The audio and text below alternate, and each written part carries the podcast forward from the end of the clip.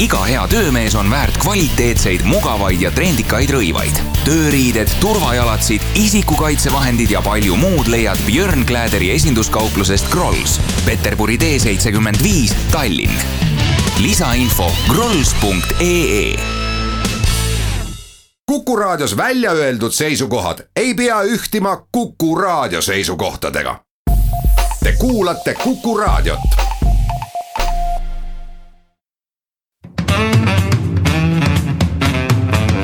Muuli ja Riikoja tere päevast, head kuulajad, kell on seitse ja pool minutit üle kella üheteistkümne, on reedene päev ja sestap on ka saate Muuli ja Riiko aeg ehk Kalle Muuli ja Hindrek Riik on stuudios. tere päevast. alustame tänast saadet eh, personaliküsimustega. Laine Jär-, eh, Randjärv, kellele ootamatult, kellele oodatult jäi Eesti Kontserdi juhi kohast ilma. teiseks võtame vaatluse alla kodakondsusküsimused seoses sellega, et ühel Abhaasiast eh, pärit ja, ja seal elaval eestlannal noh, sunnitakse peaaegu et Eesti kodakondsusest loobuma, kuna ametnikud on teinud tema kodakondsust otsustades vea. riigireformi sihtasutus on nüüd hakanud avaldama oma mõttetöö vilju, oma ettepanekuid, kuidas riiki reformida. selle nädala alguses tuli ettepanekute esimene osa ehk esinduskogusid puudutav osa välja, see on ka juba väga elavat äh, vastukaja põhjustanud. neljandaks räägime Eesti Postist ja postkontoritest, nimelt on Eesti Post saanud siis konkurentsiametilt loa kinni panna üle Eesti seitsekümmend viis post, postkontorit, mis on päris suur osa Eesti kõikidest postkontoritest. ja saate lõpetuseks räägime televisioonist või õigupoolest sellest, et mispärast on meie öö, äh, teleoperaatorite või, või kaabelsideoperaatorite pakettides nii-öelda standardis väga palju vene kanaleid, aga puudu on, on mitmete teiste riikide kanaleid, mis võib-olla Eesti inimestele huvi pakuksid. muuli ja Riikoja. Tahaks seda esimest teemat kuidagi nagu kokku võtta ja väga palju paremat võrdlust vist ei tule pähe, kui et Ahnus ajab upakile. Laine Randjärv võitis äh, sügise hakul Eesti Kontserdi juhi äh, konkursi, siis aga hakkas pihta trall selle ümber, millal ta tööle asub. Eesti Kontserdist oodati, et esimesel veebruaril Laine Randjärve silme ees hakkasid aga rahanumbrid jooksma Äh, mõtles ta sellele, kui palju ta riigikogust äh, lahkudes hüvitist saaks ja tahtis selle peale hakata oma nii-öelda tööle asumise tähtaega venitama ja kõik see päädis siis sellel nädalal sellega, et Eesti Kontserdi nõukogu otsustas, et konkurss tühistatakse või õigupoolest konkursi tulemused tühistaksi, tühistatakse. Ja siin on nagu kaks tahku sellel küsimusel, üks asi on nii-öelda Eesti Kontserdi poolne käitumine ja teine on nagu Laine Jär-, Randjärve poolne käitumine. Ja, ja see, kui kui segast juttu on Laine Randjärv kõigel sellel teemal rääkinud, kus kohas vassinud, kus kohas osade inimeste sõnul lausa valetanud, eelkõige mis puudutab siis seda, et kas ta oleks hüvitist saanud riigikogust lahkumisel või mitte ja nii edasi. siis ma arvan, eelkõige see taandub nagu kõik tegelikult sellele, et, et Eesti Kontsert otsib endale usaldusväärset, hea renomeega juhti, aga see tants ja trall, mis käis selle konkursi raames ringi, kõik need Laine Randjärve väga segased signaalid ja avaldused ajakirjanduses ja avalikkuses, kõik need lihtsalt tekitasid olukorra, kus ei ole seda usaldusväärset õhkkonda, kus ei ole seda nii-öelda usalduslikku kuvandit, mida on ühe küllalt suure kultuuriorganisatsiooni juhil vaja ja, ja see lõpuks saatuslikuks saigi. ma olen sinuga nagu selle inimliku hinnangu poolelt äh, üsna nõus selles mõttes, et, et Laine Randjärv tegi kindlasti selle vea, et enne kui ta oli nõukoguga arutanud oma töölepingut ja nõukoguga üldse läbi rääkinud, hakkas ta ajakirjanikele väga hoogsalt äh, kommentaare andma, noh vaevalt, et ta nüüd ise sinna trügis, aga, aga küllap, küllap helistati ja mis seal teha, riigikogu liige või, või ka sellisesse avalikku ametisse äh, asuv inimene nagu Eesti Kontserdi juht peab küsimustele vastama ja, ja, ja ütlema, mida ta siis teeb, millal ta riigikogust lahkub, kes tema asemele tuleb. millal ta Eesti Kontserdi juhiks asub, et sellised küsimused. ja noh, ma arvan, et see jama algaski sellest peale, et nõukoguga oli rääkimata. Nende inimestega, kes on tegelikult Laine Randjärve tulevased tööandjad või oleksid olnud. et nendega olid tööläbirääkimised pidamata. Laine Randjärv suurest rõõmust, et konkursikomisjon valis ta ära. Ja ta, ta osutus nagu nii ülekaalukalt valituks hakkas tundma ennast kontserdijuhina, mis nagu oli noh, mingis mõttes nagu loomulik tunne. aga selle lahkumishüvitise kohta ma olen juba varem öelnud ja ütlen ka praegu, et kui inimene on asunud tööle mingile kohale teadmisega, et ta sealt lahkudes saab nii ja nii suure üle, öö, hüvitise. selliseid hüvitisi on ka eraettevõtetes ju väga palju juhtide palkades või, või töölepingutes.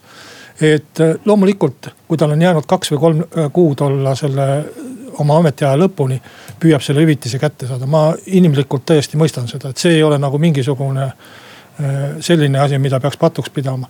et, et kui ta, kui sa tõesti oled selle töö ära teinud ja, ja ametis olnud. aga, aga see, et äh, seal ta hakkas seda kuulutama sellisel viisil, et ta nõukoguga jättis rääkimata ja nõukogule midagi ei ütelnud enne ja nõukogu luges, nõukogu liikmed lugesid seda ajakirjandusest. see oli muidugi nagu suur jama ja, ja nii ei oleks pidanud äh, tegema.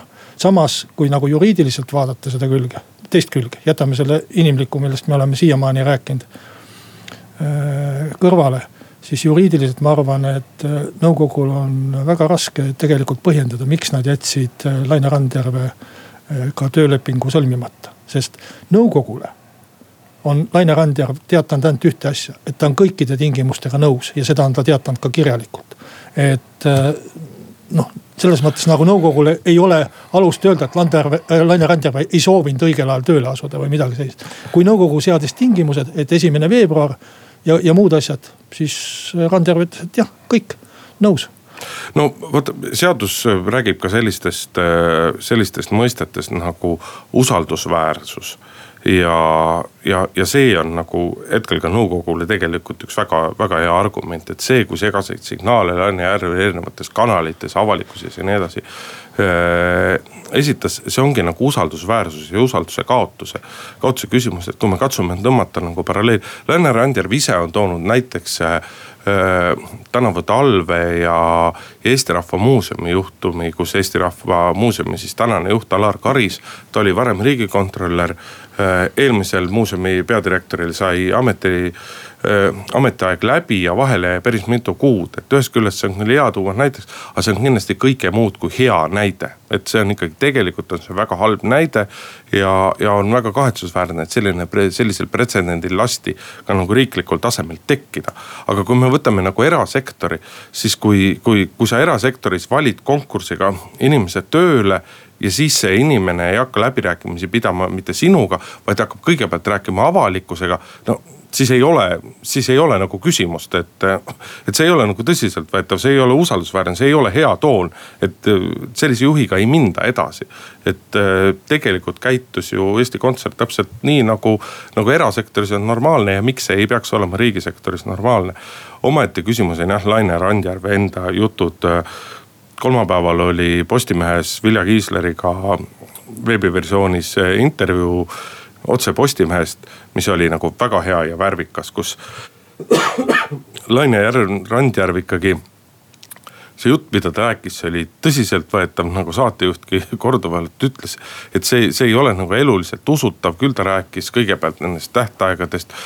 kinnitas jumala keeli, kuidas tema raha peale üldse ei mõelnud, rääkis, kuidas tema ei oleks hüvitist üleüldse riigikogust lahkudes saanudki, kui tal oleks see leping taskus olnud. riigikogust nii-öelda juristid küll ütlevad, et hüvitist oleks ta ikka saanud, et ei ole niimoodi, et miski, miski ei oleks nii-öelda sellest tema sellest ilma jätnud ja, ja noh, siis takkaotsa jutt veel see, et, et, et ma siis lõpuks räägin teile, et ma pole rääkinud, et mis see tegelik põhjus. et tegelik põhjus oli see, et miks ma aprillis tahtsin, ma mõtlesin, et märtsi alguses saab riigikogu läbi. siis ma saan kuu aega oma doktoriga tööga tegeleda. no see ei ole, vabandust, aga see ei ole tõsiseltvõetav ja see saigi Laine Randjärvele kõige suur, rohkem saatuslikuks. et kogu see tema käitumine ei olnud nagu tõsiseltvõetav, ühe suure organisatsiooni juht ei käitu niimoodi. ma olen sinuga nõus, et see selline keerutamine ja, ja, ja see kõik jätab äh, sellise kummalise mulje. aga kui sa tähele paned, siis ega Eesti Kontserdi Nõukogu tegelikult ei ole põhjendanud üldse praktiliselt üldse, mille, mille pärast nad äh, jätsid Laine Randjärve. minu arust nad on väga selgelt selle, sellesama usaldusväärsusele, sellele viidanud. kes seda on teinud? kõigepealt räägiti äh, midagi muud, siis räägiti, et ei saa Venemaale sõita. ja, ja tegelikult ei ole nagu mingit ametlikku tõsist põhjendust ka olnud nagu nõukogu esimehe poolt. et äh, need, kes on seal rääkinud, on erinevad nõukogu liikmed olnud, aga nendest ei saa aru, kas on nõukogu nagu seisukoht või, või mis seisukoht on. et kui sa räägid siin eraettevõttest, siis eraettevõtte ja Eesti Kontserdi vahel on üks vahe ja see, et Eesti Kontsert on riigile kuuluv sihtasutus ehk, ehk selles mõttes avalik asutus. eraettevõte võib otsustada Indreku või Kalle jätta palkamata ja ei pea kellelegi seda seletama, eriti kui ta ei ole veel börsiettevõte Eesti Kontsert ja Eesti Kontserdi nõukogu peavad sellises küsimuses andma tõsise avaliku selgituse ja, ja miks nad nii tegid. Täitsa võimalik, et neil olid samad argumendid, mis sul olid, aga minu meelest seda seletad sina, aga mitte Eesti Kontsert. ja, ja, ja siis me saame nagu midagi, midagi eh, vaadata ja otsustada, see on meie oletused praegu, mida Eesti Kontserdi nõukogu liikmed seal omaette mõtlesid, kui nad eh, hääletasid, aga kuni nad seda ei ole seletanud ja põhjendanud siis noh, harva küll, aga ma olen üsna Jürgen Ligiga ühte meelt äh, selles küsimuses, et, et see jätab mulje, kuna põhjendatud ei ole, et äh, Laine Randjärvele tehtigi poliitiliselt ära, sest need, kes hääletasid tema ka töölepingu sõlmimise vastu, olid kolm ministeeriumi ametnikku ja kaks poolthäält tulid inimestelt, kes ei olnud riigi Äh, asutustega sel kombel seotud. no mina siiski usun, et ka ministeeriumi ametnikud suudavad ise mõelda, aga mulle see, see, see poliitilise ärategemise eh, kujund mulle muidugi see meeldis, et eh, nädala alguses, kui see uudis tuli, et, et Laine Randjärv ikkagi oma kohast ilma jääb. siis ma jäin kohe ootama, et millal nüüd siis see poliitika kaart nagu välja käiakse. mul, minule meenutas see nagu noh, loomulikult Indrek Saar, sotsiaaldemokraatide esindaja on eitanud igasugust poliitilist seost ja minul tuli kohe meelde äh, sekerdused ja hädad ühe eelmise kultuuriministriga, mis olid siis, kui Sirbile eelmine kord peatoimetajat valiti või õigupoolest selleks peatoimetajaks eh, esiotsa Kaur Kender määrati. toona oli mäletatavasti Rein Lang, Reformierakonna esindaja, meie enda hea kaassaatejuht siin Kuku raadios. ja siis sood-, siis süüdistati ka, et tegemist oli nii-öelda poliitilise otsusega, nii-öelda Reformierakonna oponendid seda väitsid. et, et, et kõik kultuuriministeeriumis eh, kordub ainult, et need, kes eelmine kord ütlesid, et mitte mingisuguseid poliitilisi motiive. on nüüd need, kes ütlevad, et kõik on poliitiliselt mõjutatud. see on eh, hea paralleel. Eh, ma olen selle eelmise juhtumise Legendari puhul veendunud, et see oligi poliitiline. praegu ma kasutasin väljendit jätab mulje, et see on poliitiline, kuni nõukogu ei ole esindanud oma ametlikku põhjendust ega selgitust. sinagi, Kalle, oled meil ju poliitik. muuli ja Riikoja. jätkame saadet eh, lõppeval nädalal. Eh, tulid üsna piinlikud uudised sellest, kuidas kodakondsus- ja migratsiooniametnikud on kimbutamas ühte Abhaasia eestlast Alli Arat, kes siis on tunnistatud enda endi poolt sünnijärgseks Eesti kodanikuks kunagi. siis avastatud, et on nende endi poolt tehtud mingi viga.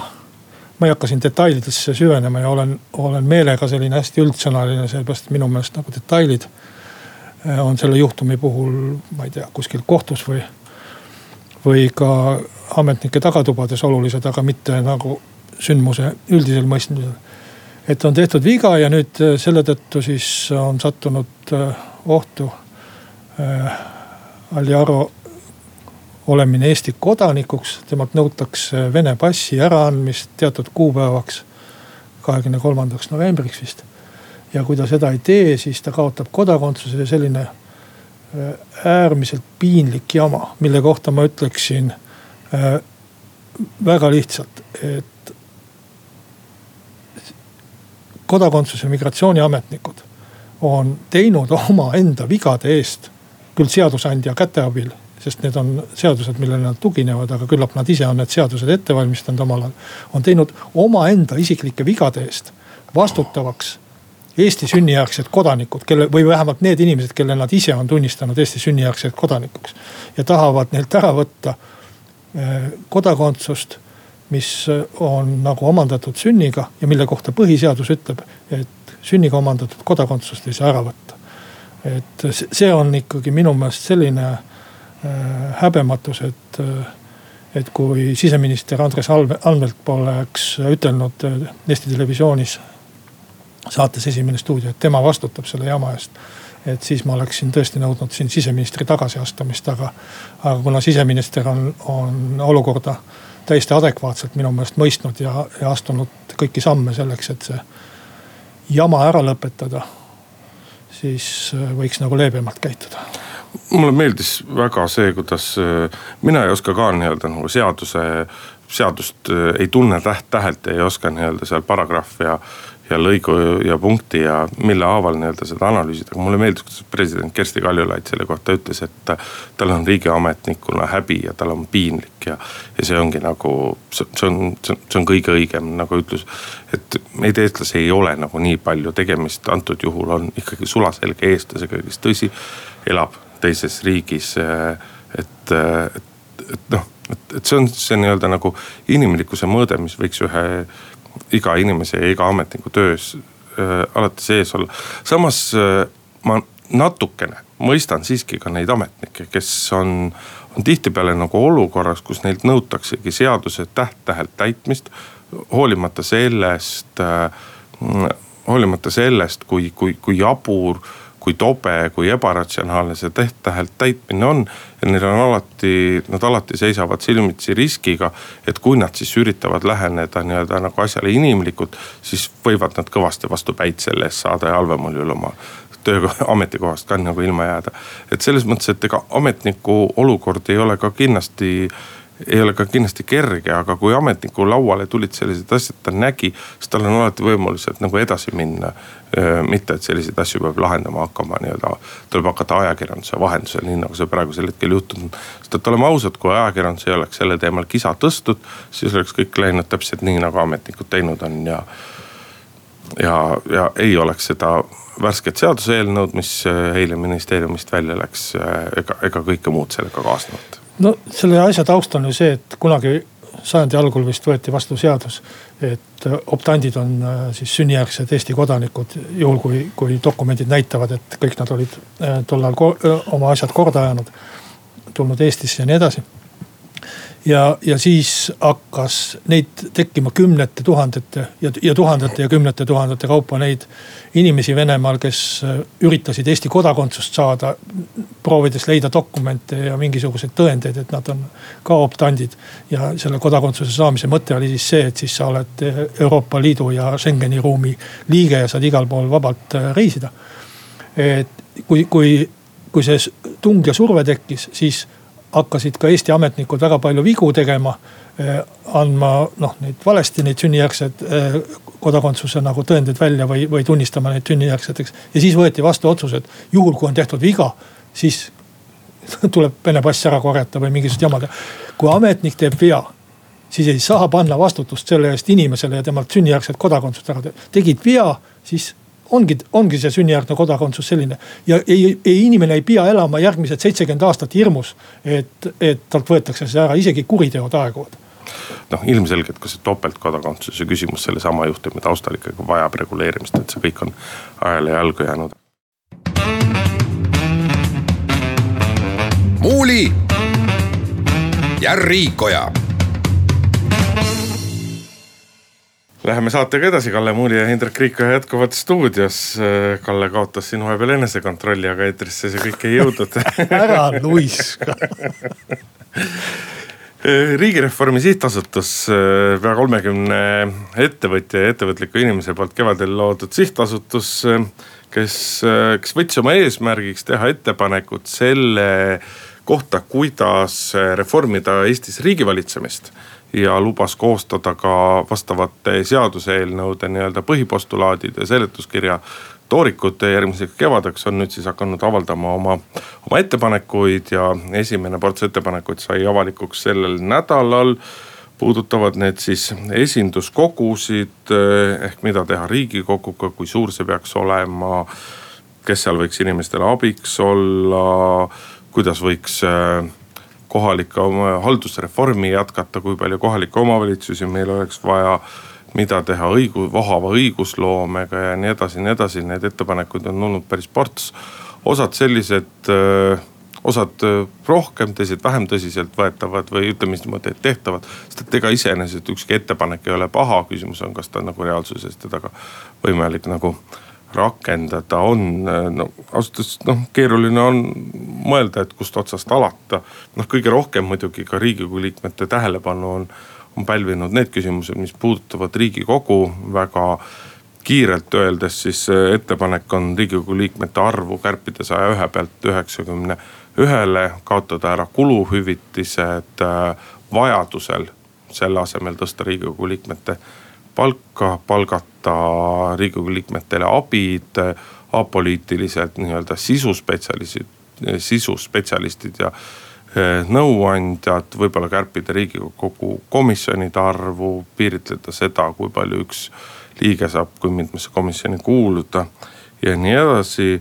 ehk valdavalt ikkagi nii-öelda kantud eesmärgist eh, raha ja valitsemiskulusid kokku hoida, kuigi see riigikogu liikmete vähendamine ja abide ja nõunike palkamine, et see nüüd kindlasti nagu raha kokku hoida ei aita iseenesest on ju väga sümpaatne, kui äh, noh, väga kvalifitseeritud, äh, väga targad inimesed pühendavad oma aega ja jõudu sellele, et teha äh, noh, püüda oma riiki paremaks teha ja teha ettepanekuid.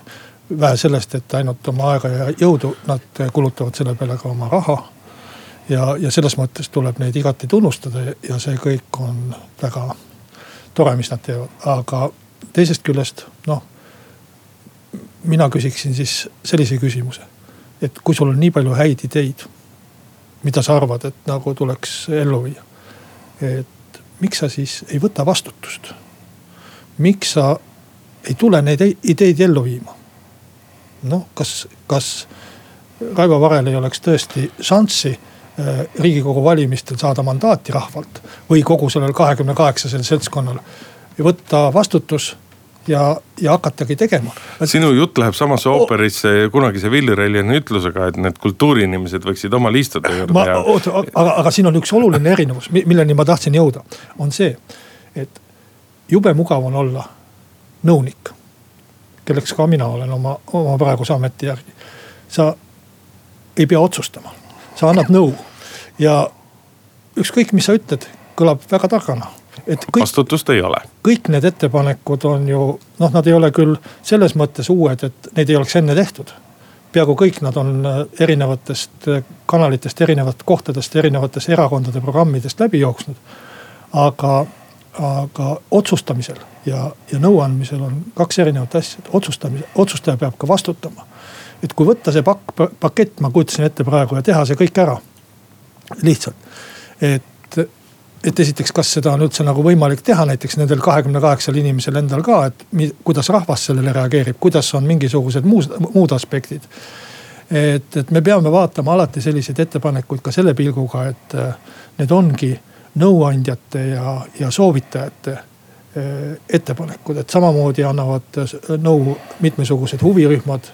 tööandjad ütlevad, et tehke nii, töövõtjad ütlevad, et tehke naa aga, aga oodata, et otsustajad nüüd kõik selle nii ära teevad, sest otsustajatel on vastutus ja neil on ka mingid muud aspektid, mida nad peavad arvestama, mitte ainult, ainult äh, nõuandjate selline üks soovitus.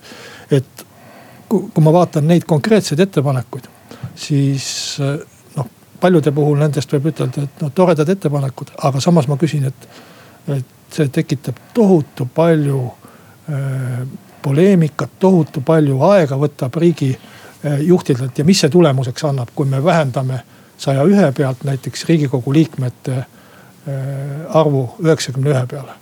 minu meelest Eesti elu sellest ei muutu ei paremaks ega halvemaks, kui riigikogu liikmeid on sada üksteist, sada üks või üheksakümmend üks.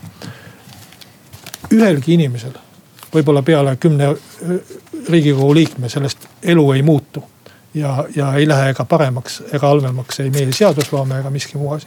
et paljud sellised ja samas see võtaks, äh, põhiseaduse muutmine võtaks kahe riigikogu koosseisu energiat, aega, igasuguseid muid asju, mis neil jääb selle arvelt nagu tegemata. et selles, selles mõttes on, tahtsin ütelda, et, et äh, ühest küljest on hea, et riigile nõu antakse, aga teisest küljest äh, noh, see on ikkagi ainult nõuanne, et otsustajate vastutus on hoopis teistsugune.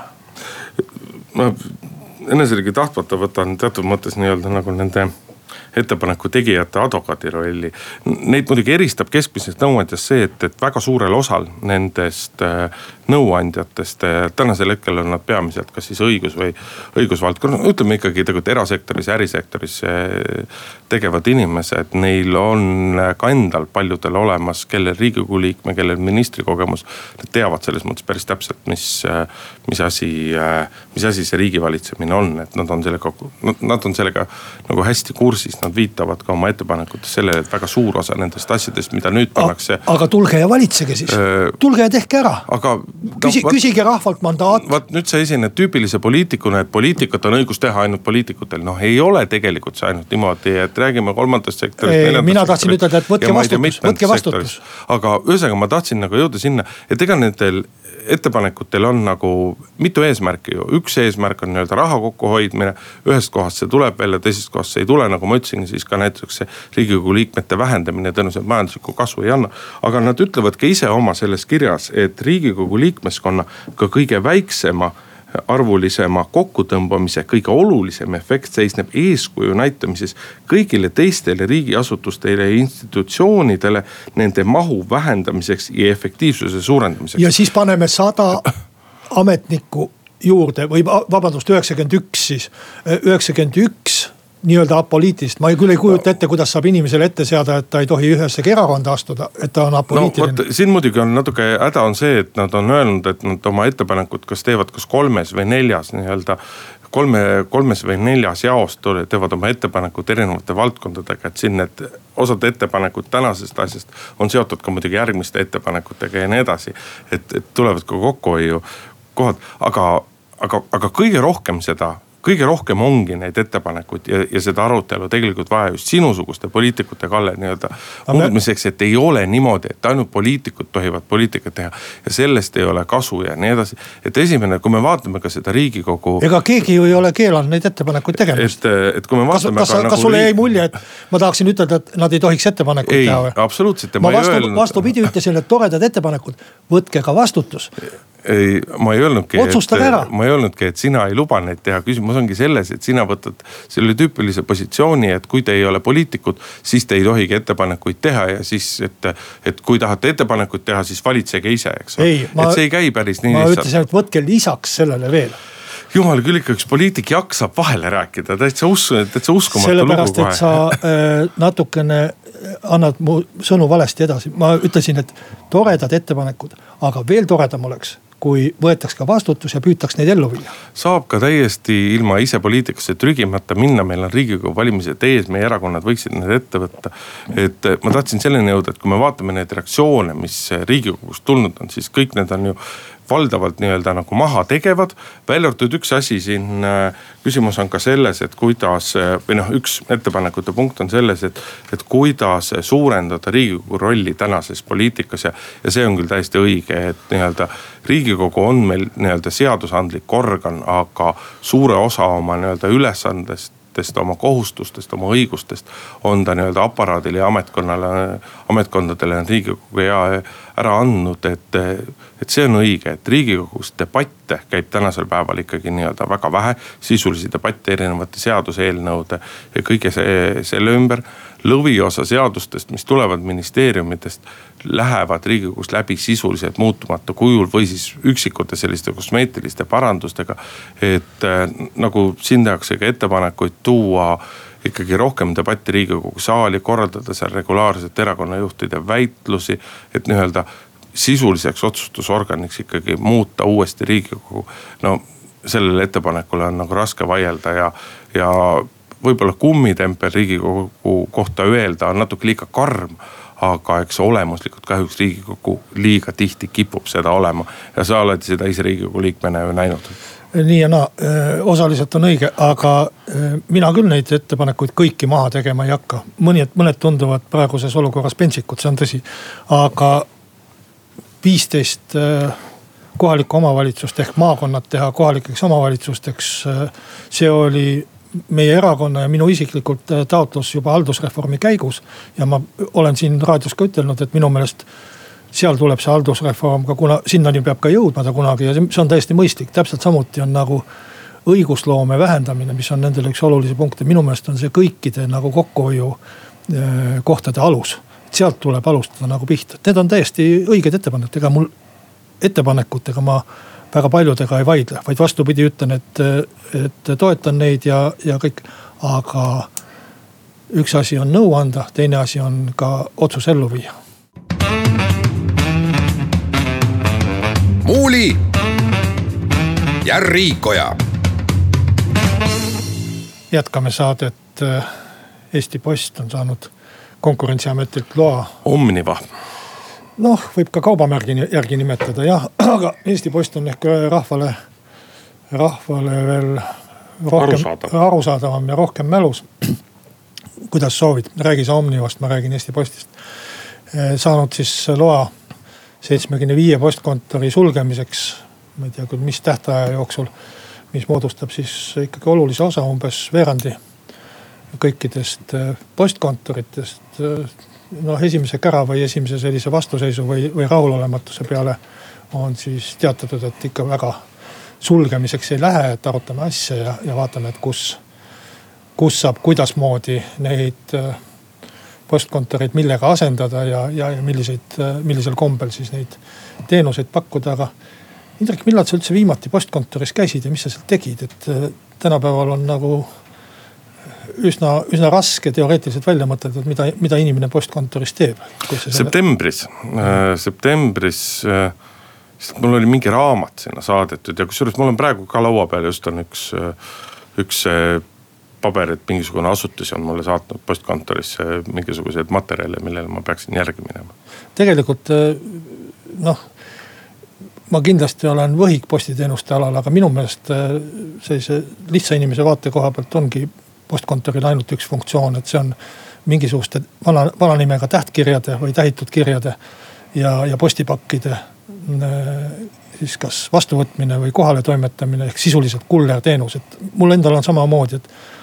Et kuna mul postkontor on ligemal kui lähim kullerfirma kontor, siis ma käin postkontoris. ja, ja põhiline, mis ma seal teen ja, ja väga harva käin, on see, et kui on Äh, mõne välismaal asuva firmaga mingit lepingut vaja sõlmida. siis nemad ei tunnista Eesti digiallkirja ja nendega peab alati sõlmima paberi peal. Äh, ja, ja, ja, ja mitmes eksemplaris siis äh, mingisuguseid dokumente ja seda on vaja siis ära saata postkontorist või kullerifirmast. et see on tegelikult ainus teenus minu meelest või, või selline põhiline teenus, mis on, mis on postiasutustele veel või Eesti Postile või Omnivale Äh, alles jäänud no,. et, et me võiks tegelikult arutada seda, et kuidas Eestis korraldada kullerteenust nii, et ei oleks vaja neid postkontoreid. no see on muidugi lihtsustatud asjade nägemine, et äh, lihtkirjade saatmine on siiski täiesti arvestatava mahuga ja viimasel, viimase aasta jooksul vähe küll, kuid jõuluajal äkki või? vähe küll, kuid siiski kasvanud. Äh, lisaks on perioodika tellimine, perioodika kojukanne, kõik sellised asjad, sest et Ekspress Post veab ainult suuremates linnades ja, ja, ja nende lähiümbruses, et maapiirkondades palju ei, ei. Kas selleks on füüsiliselt vaja postkontoreid, et posti koju viia või? jah, mingis osas kindla-, mingis osas kindlasti.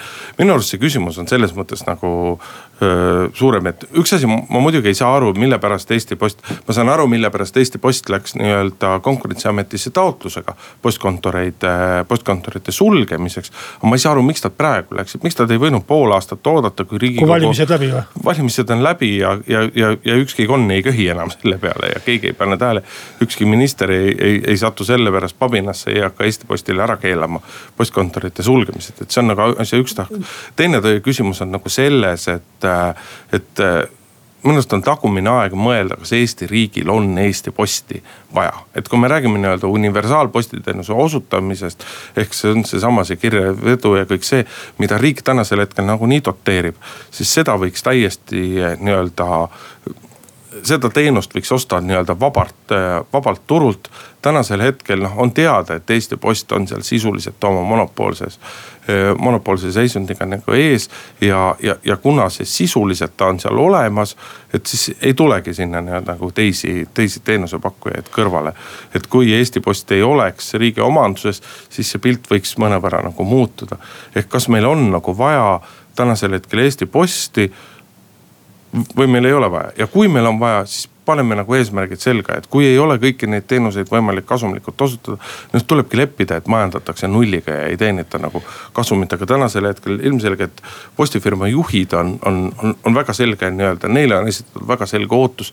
teenida kasumit, teenida arvestataval määral kasumit ja nad üritavad seda teha nii-öelda neile, nende käes olevate meetoditega ja, ja abiga ja, ja, ja nad ei saa nii-öelda nagu sotsiaalpoliitikale nagu mõelda, aga praegu selle otsusega, mis nüüdki saab, eks ole, tuleb majandusminister ja ütleb, et ei ikkagi ühtegi postkontorit ei sulge. no see on sotsiaalpoliitika, mitte riiklik ettevõtluspoliitika, et niimoodi ühte riigiettevõtet juhtida ei saa. minu meelest ei ole siin midagi mõelda, et Eesti, Eesti Posti äh, sellisel kujul riigiettevõttena kindlasti vaja ei ole et võib-olla teda on vaja mingis eraettevõttena, mis tegutseb nii nagu teisedki kullerfirmad te tegutsevad või, või kui seal tõesti on mingisuguseid muid teenuseid, mida peetakse vajalikuks osutada, aga, aga ma arvan, et Eesti Post tuleb kindlasti erastada. ja, ja ma olen ka üsna kindel, et seda lähiajal ka tehakse. et aga samas ma ei ole nõus sinul selle valija, valimisargumendiga, et, et laseks valimised mööda, siis ükski konn ei köhiks, et tegelikult see ei puuduta konnasid, see puudutab inimesi et, et kuidas nagu inimesed saavad oma elu elatud ja asjad aetud.